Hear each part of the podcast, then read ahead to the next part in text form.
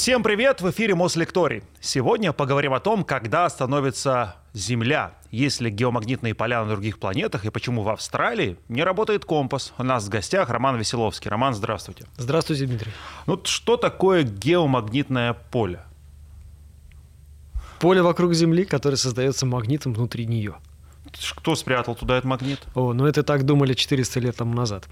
На самом деле, мнение о происхождении магнитного поля немножко изменились за это время. Но на самом деле геомагнитное поле — это магнитное поле вокруг Земли, поэтому оно называется геомагнит. А, геоземля. Да. А, а в чем его измеряют? Насколько оно сильное, мощное? Как этого можно понять?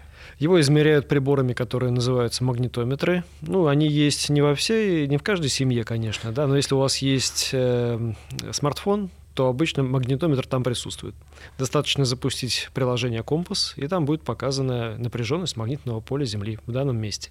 Так что каждый из вас может легко померить напряженность. Подождите, магнитометр или компас — это разные вещи? А, приложение «Компас» называется, а. да, но в смартфоне встроен магнитометр, который использует, используется приложением «Компас».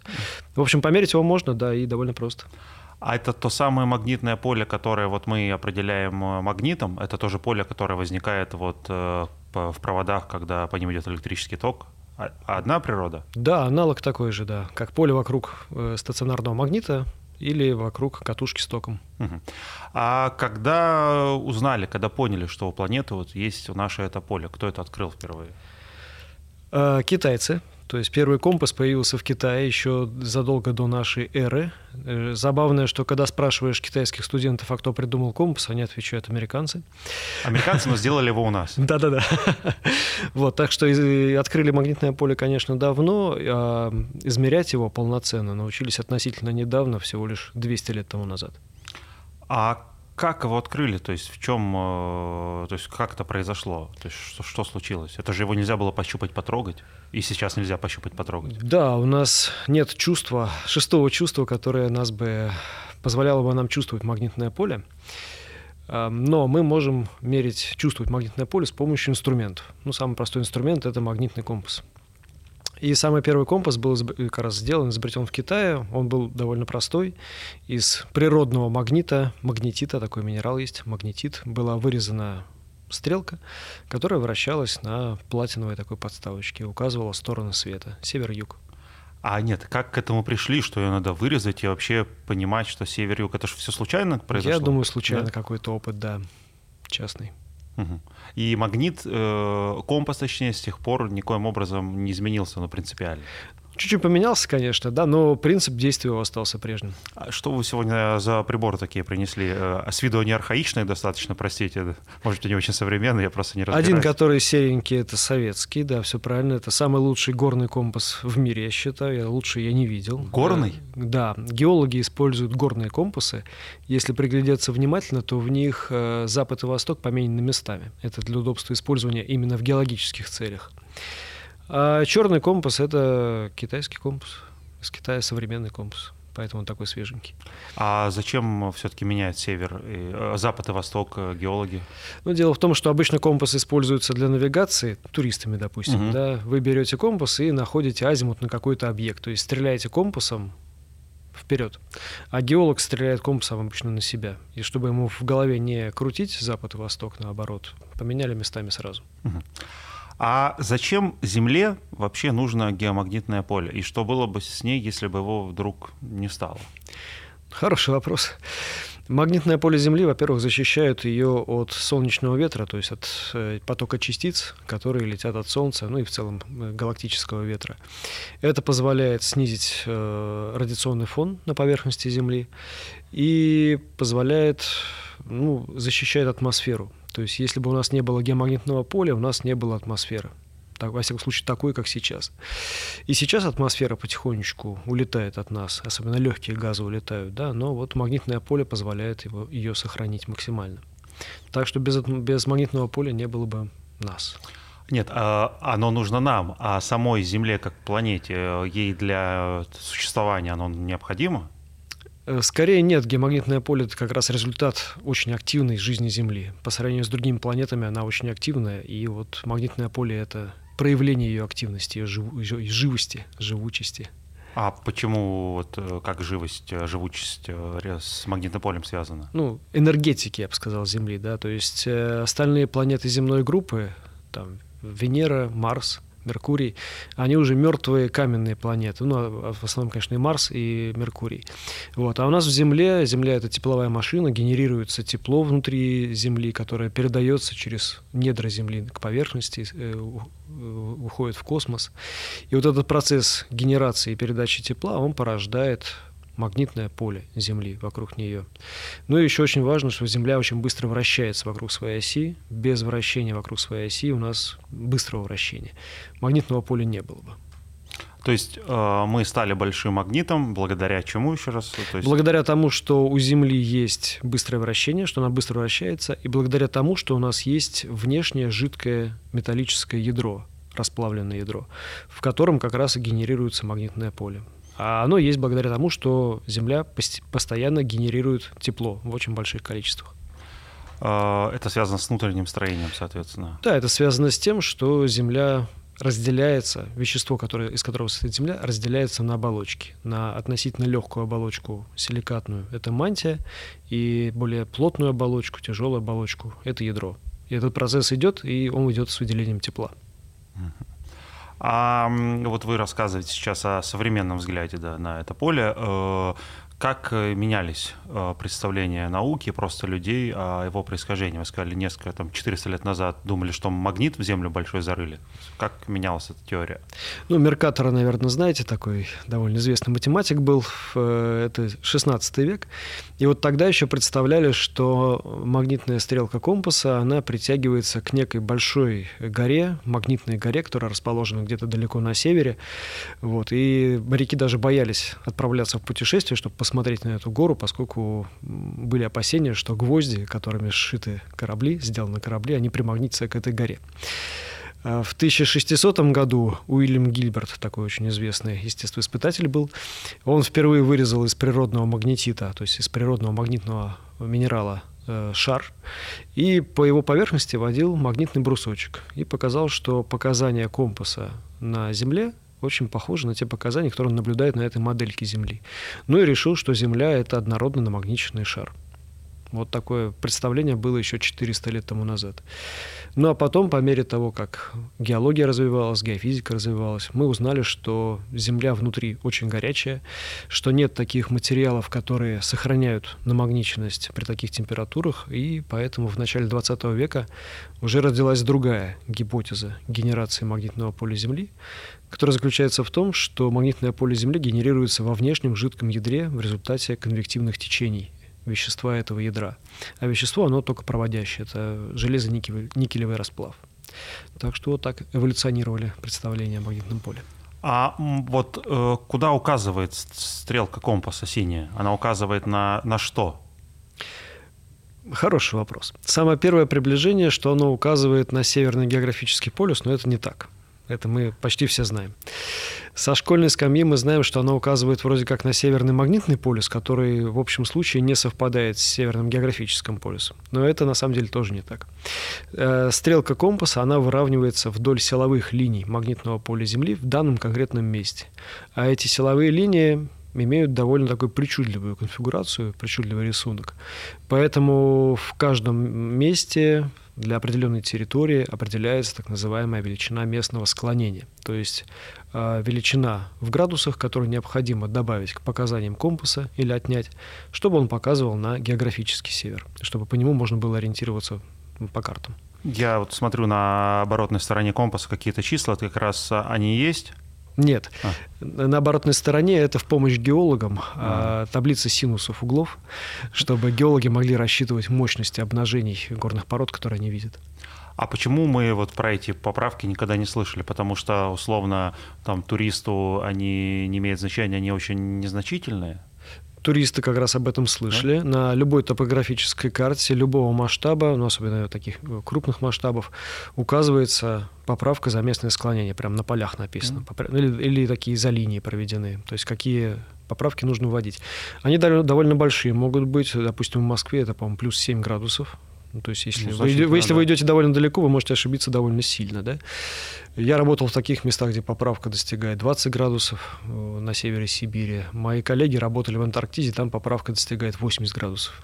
То есть вообще можно прийти совсем не туда.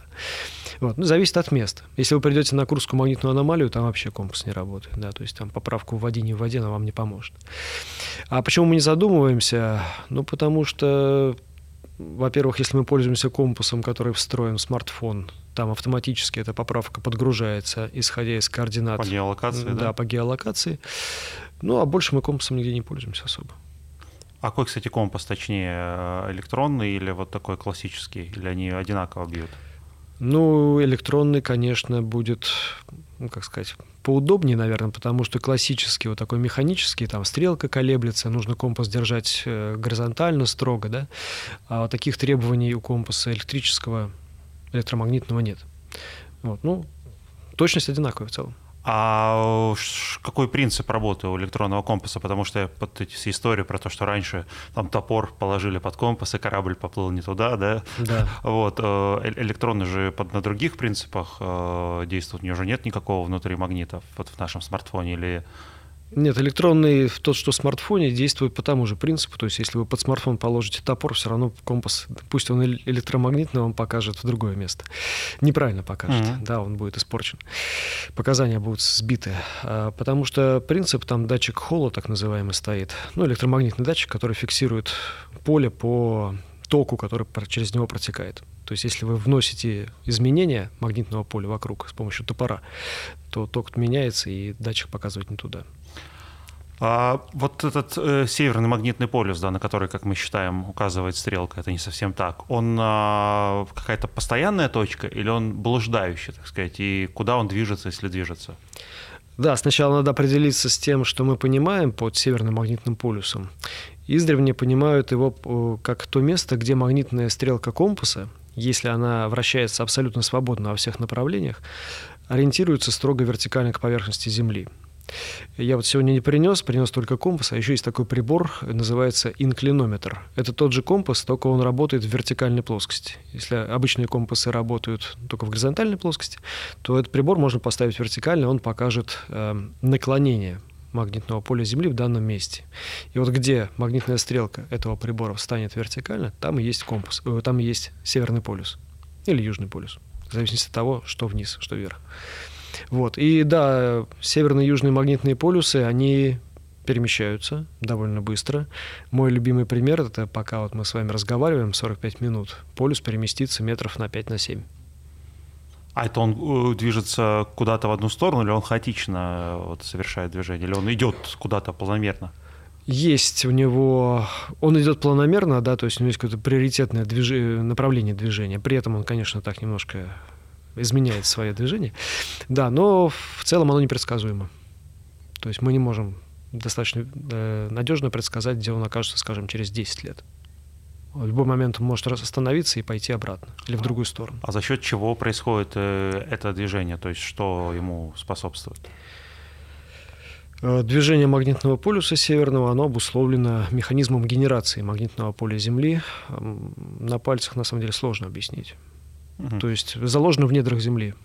А, а почему столько внимания Северному полюсу э, магнитному, а не Южному? Хотя, по сути, это же ну, равнозначные да, понятия. Но он ближе к нам. А. Южный там где-то далеко, где-то в Южном океане, его не достичь. Он там, ну, ну, для нас он просто дальше. А северный он сейчас от Канады бежит к нам в Сибирь потихонечку, так что скоро пощупать его сможем. И скоро он станет наш. Да. То есть, получается, жители э, южного полушария, туда вниз за экватором, они больше ориентируются на южный полюс или тоже на северный? То есть для них он э, как бы первостепенен, если мы... Насколько я, честно, никогда экватор не пересекал, но, насколько я знаю, там тоже ориентируются по северной стрелке компаса. Ну, так как необходимо, да. Иногда люди ориентируются по южной, как удобно. Давайте от э, нашей планеты перейдем к Солнцу и поговорим про такое понятие, как солнечный ветер. Вот что это такое и э, как он взаимосвязан с а, нашим магнитным полем, как он на него влияет? Наверняка слышали про то, что солнечная активность, она нестабильна. На Солнце бывают периоды повышенной активности, пониженной активности, там вот, э, циклы, 11-летние циклы. И Солнце посылает к нам, когда вспышки на Солнце происходят, вылетают такие ну, потоки, плотные, плотные потоки веществ, не вещества, а электронов, протонов, ядер гелия, и они летят к нашей атмосфере. А взаимодействие с магнитным полем Земли, они отклоняются от Земли, то есть как бы обтекают Землю, оплетают ее, частично только попадая в э, так называемые полярные каспы, такие воронки, над северным магнитным полюсом и над южным, а, они туда как бы засасываются, эти частицы, да, взаимодействуют с э, атомами атмосферы, с газами атмосферы и вызывают полярные сияния. Вот. А так, э, если на Солнце вспышкой к нам летит очередная такая порция этих э, элементарных частиц, то магнитное поле Земли, оно как бы вот прогибается под его давлением. Прямо чувств... мы, мы можем это чувствовать в виде магнитных бурь.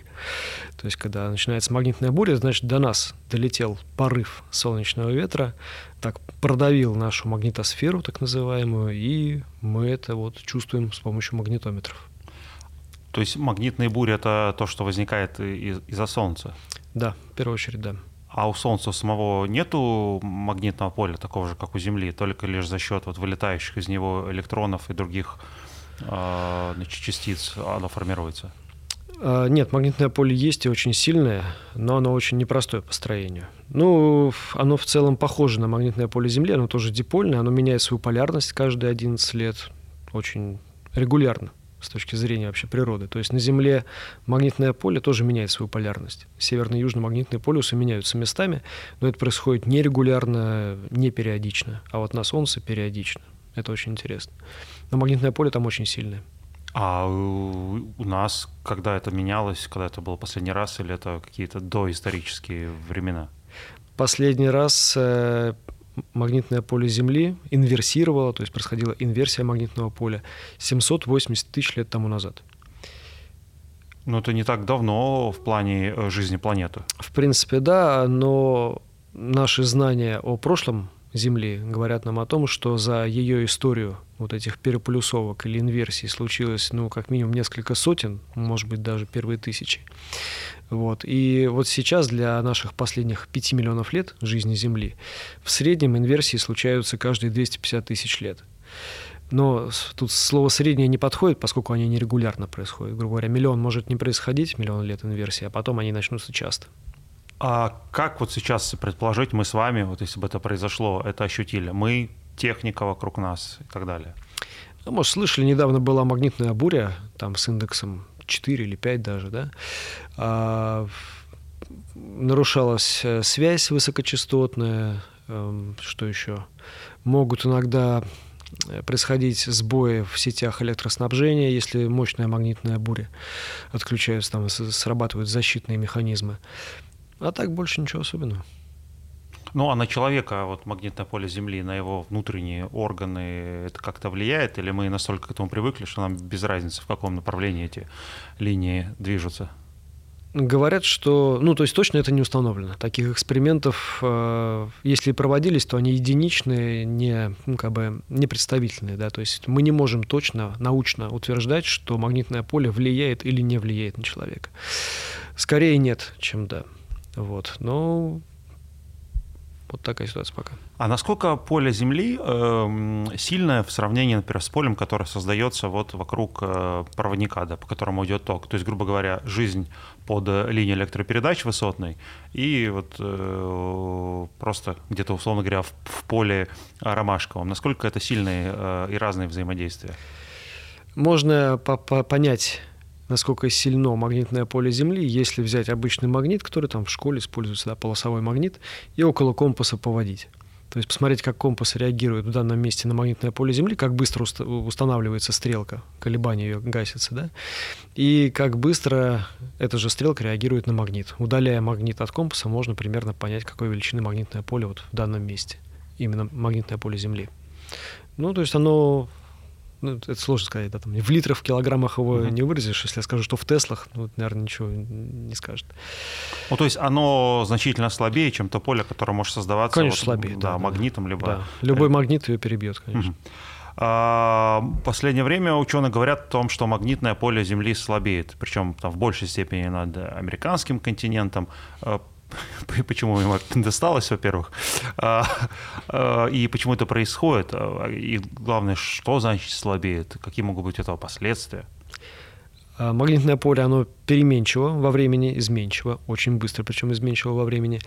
А, движение полюсов – это то, что мы, грубо говоря, наблюдаем, это доступно для любого человека, для понятия, для восприятия любого обычного, обычного человека. Да? А параллельно с движением полюсов меняется напряженность, то есть сила магнитного поля Земли. И она тоже то возрастает, то бывает. Но сейчас, за последние 50-100 лет, намечается тенденция к тому, что напряженность магнитного поля Земли снижается. И за последние 50 лет она снизилась там примерно на 10%. Но это, да, установленный факт, так и есть. А почему это неравномерно по планете распределено? Земля-то шар, то есть, казалось бы, изнутри должно быть во все стороны плюс-минус одинаково. Ну, понятно, что мы не шар, а чуть сплюснутый, но тем не менее.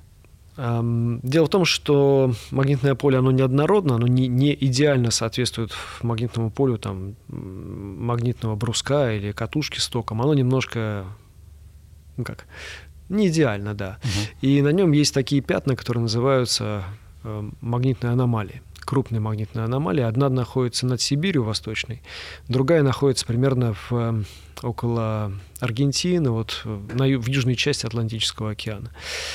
И вот эти вот аномалии действительно вот в э, магнитное поле, во-первых, надо отметить, что оно в два раза сильнее на магнитных полюсах, чем на экваторе.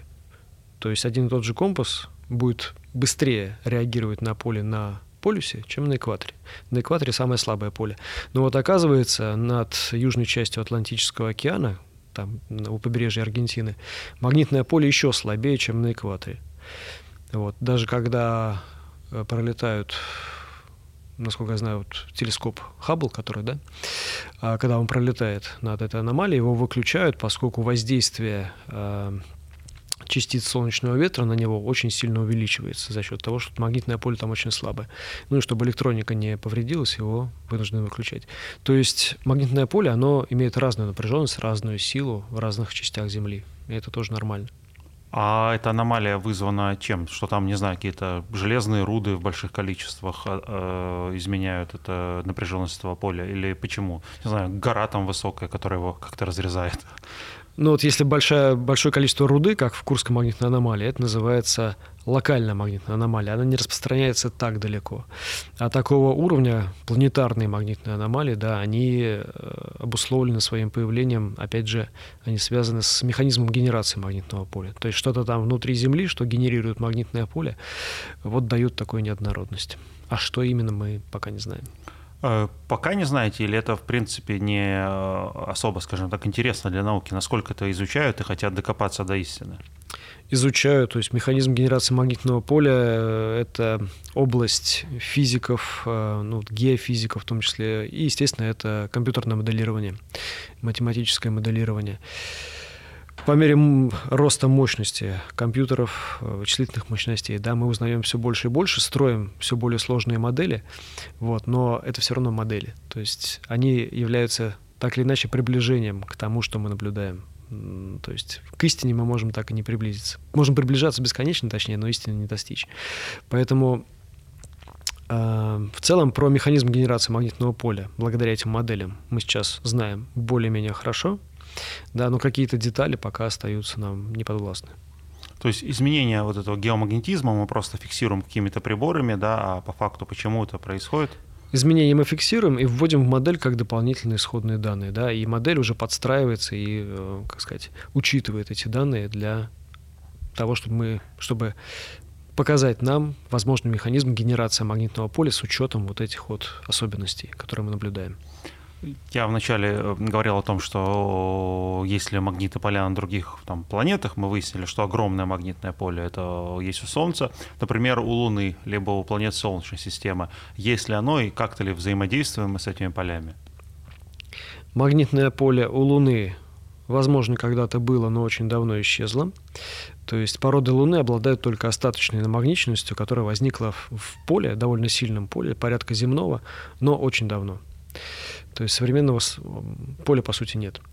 Что Венера, что Марс, они тоже обладают очень слабыми полями, то есть там нет такого механизма генерации, магнитного геодинама, так называемого, а, который есть на Земле. Вот, то есть у планеты Солнечной группы они, по всей видимости, уже прошли этап, который сейчас проходит Земля, они остыли, они, ну, допустим, Венера, она может и живая планета, да, вот с точки зрения геологии, но она очень медленно вращается. Поэтому а вращение, быстрое вращение вокруг своей оси – это главный, один из двух критериев главных для существования сильного магнитного поля. Газовые гиганты, они имеют очень сильное магнитное поле, но там механизм генерации схож с земным, только там другие вещества. А, например, отсутствие магнитного поля на планете, да, мы там отправляемся все с вами на Марс, оно э, как может помогать э, там, развитию технологий, не знаю, радиопередача дальше работает, потому что меньше магнитных помех, вот на что это влияет? Ну, скорее наоборот, э, поскольку, как я сказал, магнитное поле Земли отклоняет частицы солнечного ветра, они не взаимодействуют, то есть меньше, в меньшей степени взаимодействуют с атмосферой, меньше э, реакций, э, которые вызывают радиоактивность, то есть снижается радиационный фон. Опять же, насколько я знаю, космонавты, которые работают на МКС на высоте 400 километров, они ограничены в своих полетах там, годом. Да? Не только потому, что атрофируются кости, мышцы и так далее, еще и потому, что то уровень радиации там, на той высоте, существенно выше, поскольку магнитное поле очень быстро убывает по мере того, как мы взлетаем вверх от Земли. Вот. Поэтому на планете без магнитного поля нам придется, по всей видимости, искать какие-то дополнительные способы защиты от радиации, если а, будет. Вы а, говорите о том, что оно защищает нас от того, что идет извне, но и, по-моему, обмолвились, что оно не дает тому, что, если у нас полезно рядом с планетой, уходить э, обратно. Да, все верно. Атмосфера Венеры, допустим, она состоит, э, в ее составе много СО2, тяжелый газ относительно там, водорода, гелия и так далее. То есть отсутствие э, магнитного поля у Венеры позволило улетучиться легким газом из ее атмосферы, и остались только тяжелые газы. То есть наличие кислорода, скажем, у нас в атмосфере рассматривается как, опять же, факт присутствия, как следствие присутствия магнитного поля у Земли, сильного магнитного поля. Если бы не было магнитного поля, то легкие газы из нашей атмосферы, они бы уже улетели. Ну, то есть это правильно сказать, или это не научно, что как бы она своим магнитом удерживает реагирующий на магнит, условно говоря, там кислород. Он не реагирует на магнит, нет. Дело в том, что вот солнечный ветер, он, ну, как вы дунете на одуванчик, да, и полетели эти семечки красивые. А вот также солнечный ветер задувает атмосферу с планет, mm. просто вот физическим воздействием физическим, да? То есть, ну, что частицы. Да, а магни... наше магнитное поле отклоняет эти заряженные частицы, поскольку э, солнечный ветер представлен в том числе вот, протоны, электроны, это заряженные частицы, да? И магнитное поле их отклоняет, и тем самым защищает атмосферу.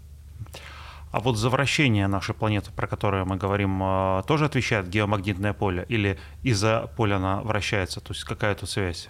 Нет, связь только э, такая, что магнитное поле Земли существует благодаря быстрому вращению, но не наоборот. А почему мы начали вращаться?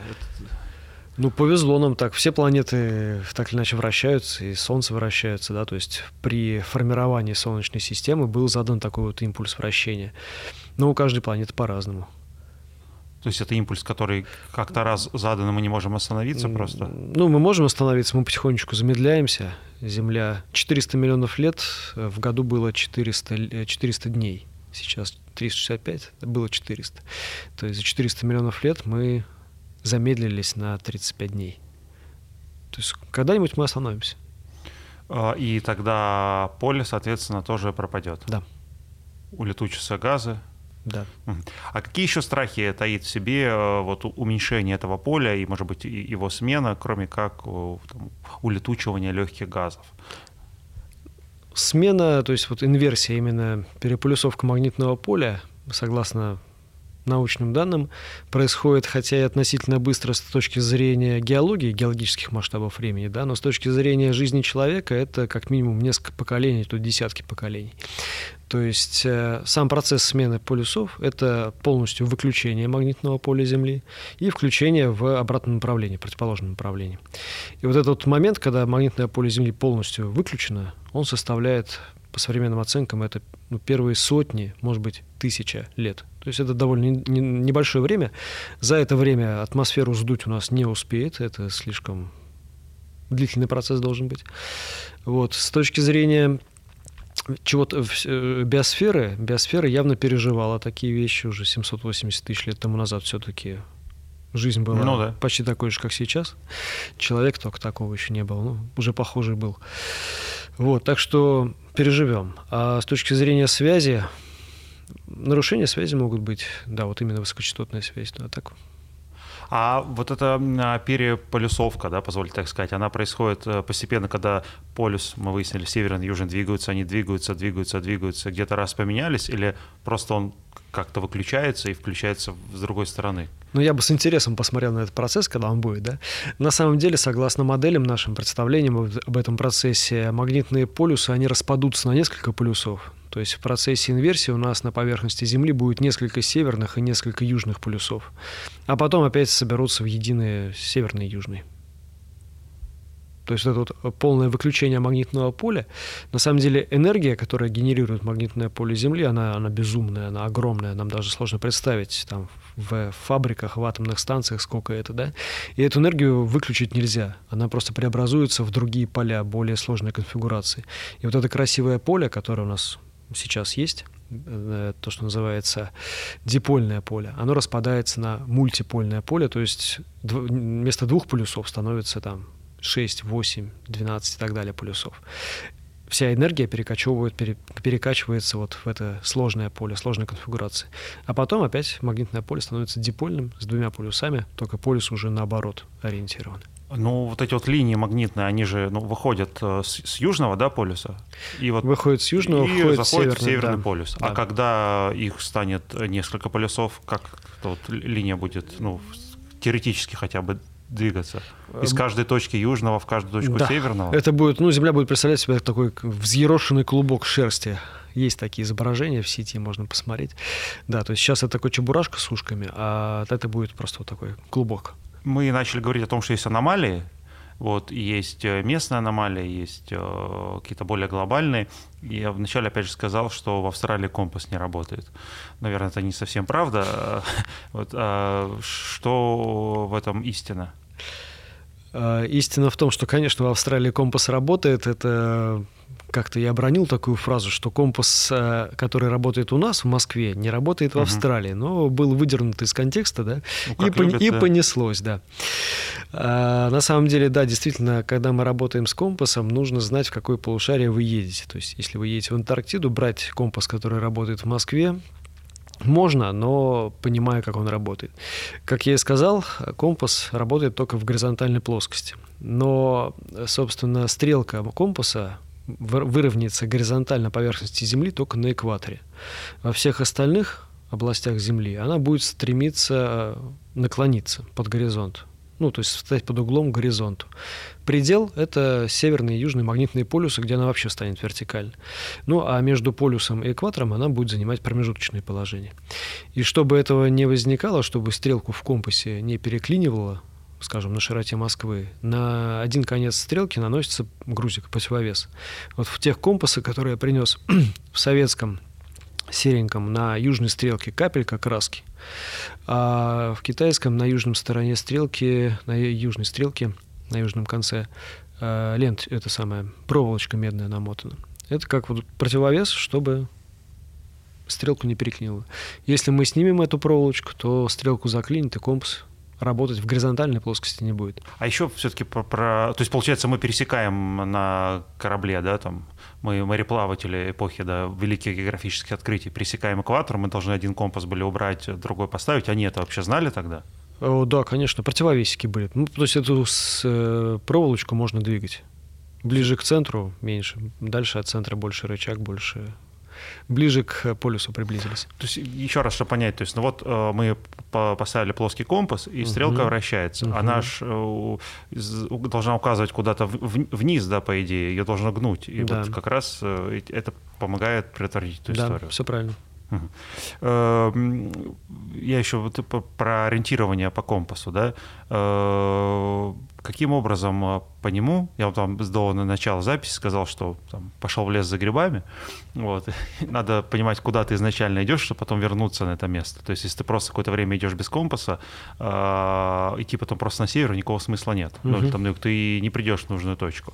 То есть, каким образом по компасу ориентируются, э, ориентировались, по крайней мере, да, те же мореплаватели, они каждую свою секунду, каждый там час движения э, должны были идти на определенный какой-то градус, ну, компасом, компас они используют для того, чтобы курс свой высчитывать, да, то есть относительно сторон света. Сейчас мы идем там, допустим, 45 градусов, курс 45 градусов, и на карте откладывается курс 45 градусов. И мы все время Потом по они видят, да, что надо, вот мы прошли какую-то опасную скалу, но теперь можно поворачивать, и вот прямой курс на порт, куда мы следуем. Поворачиваем там на курс 32 градуса. Ну и зная скорость, и это откладывается, да, ну, определяя свое положение. Там скорость сложно определить, а вот местоположение свое всегда умели определять люди.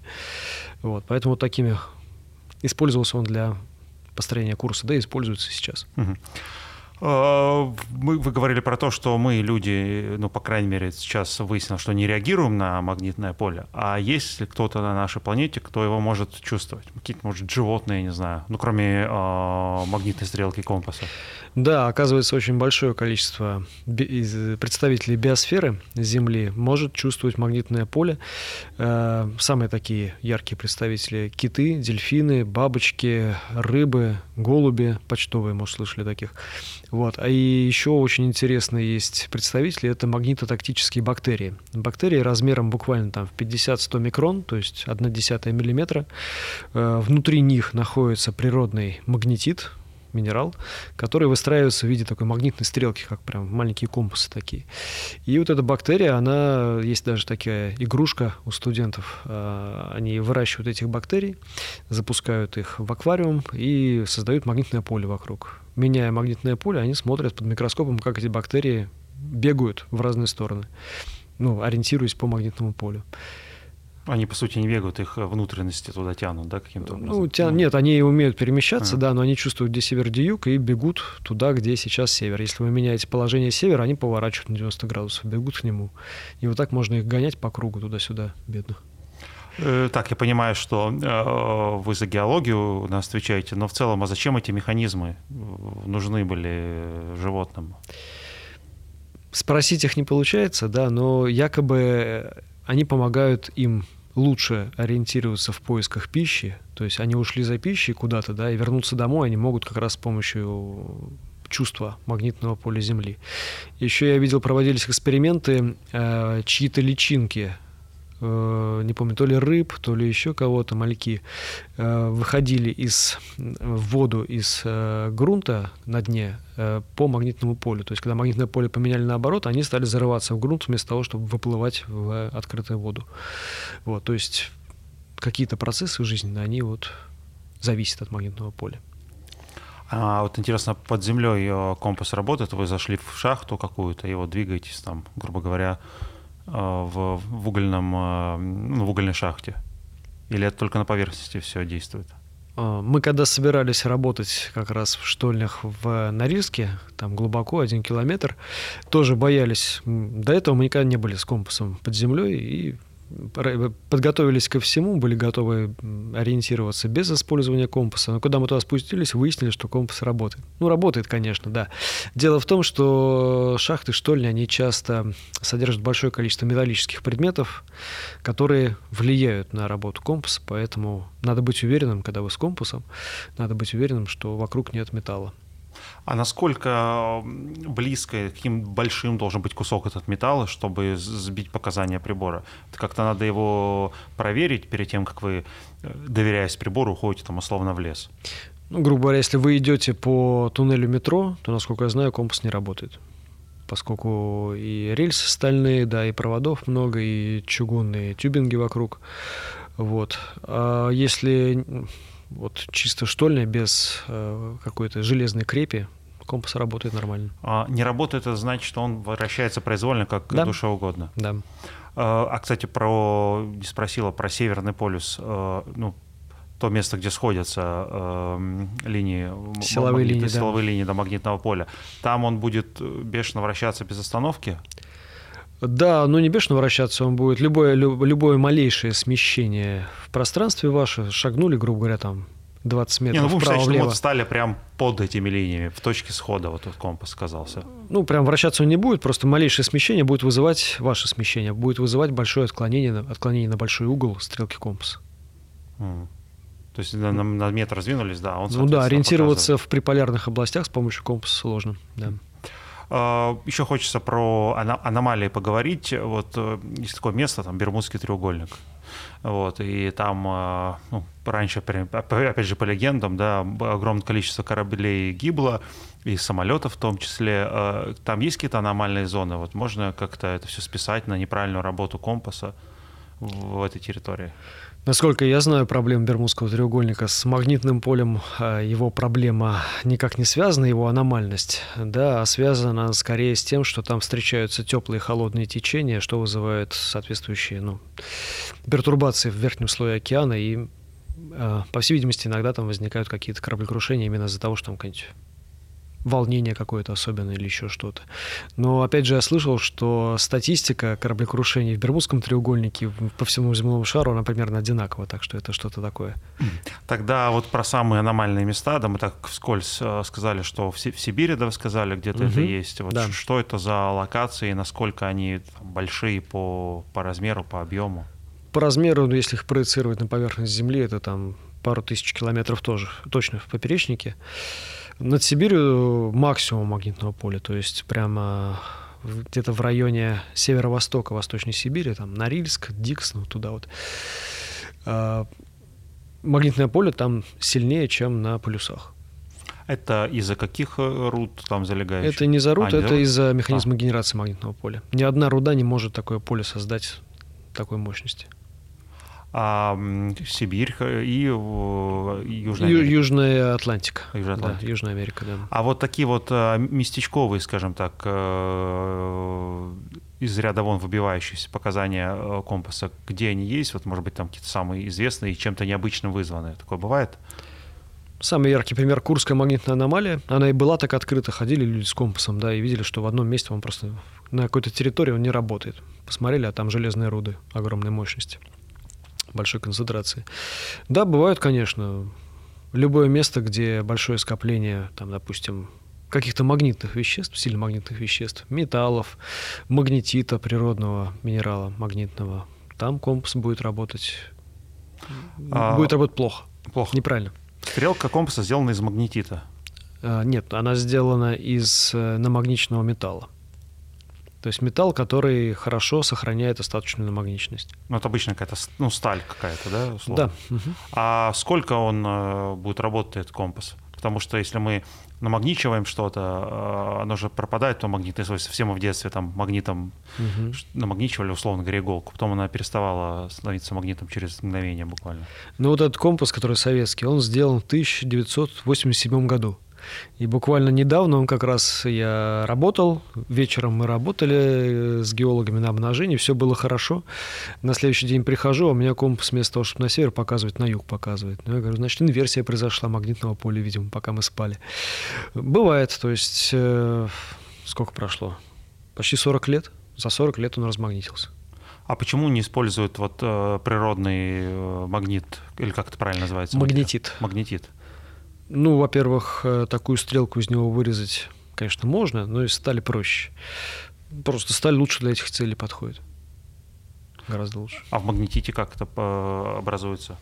Почему есть материал, который ни с того ни с сего в спокойном состоянии а, обладает вот э, с такими свойствами? Воз него возникает магнитное поле. Да, ну такими свойствами обладают вещества и минералы природные, в которых содержится железо, кобальт, э, отчасти никель.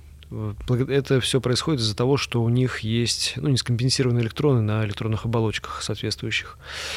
Вот, эм, собственно, и все тот же там неодимовые магниты, да, которые слышали, там очень сильные. Mm-hmm. Это, по сути, тоже соединение железа с элементами, которые усиливают как бы вот это вот э, магнитные свойства железа. Поэтому вещества, которые содержат железо, кобальт, вот они сильно магнитные, а все остальное нет. А приборы, вот, которые будут фиксировать это магнитное поле рядом с таким магнитом, и, например, с электромагнитом, да, который, угу. у которого другой принцип возникновения магнитного поля, они будут э, э, чувствовать разницу этого поля не в количестве, а в качестве? В качестве нет. То есть это... В общем случае нет. То есть и простым магнитом, магнитным там бруском и катушкой с током можно создать одинаковые по конфигурации поля и по, ну, как бы если бы могли чувствовать, мы бы не заметили разность, разницы.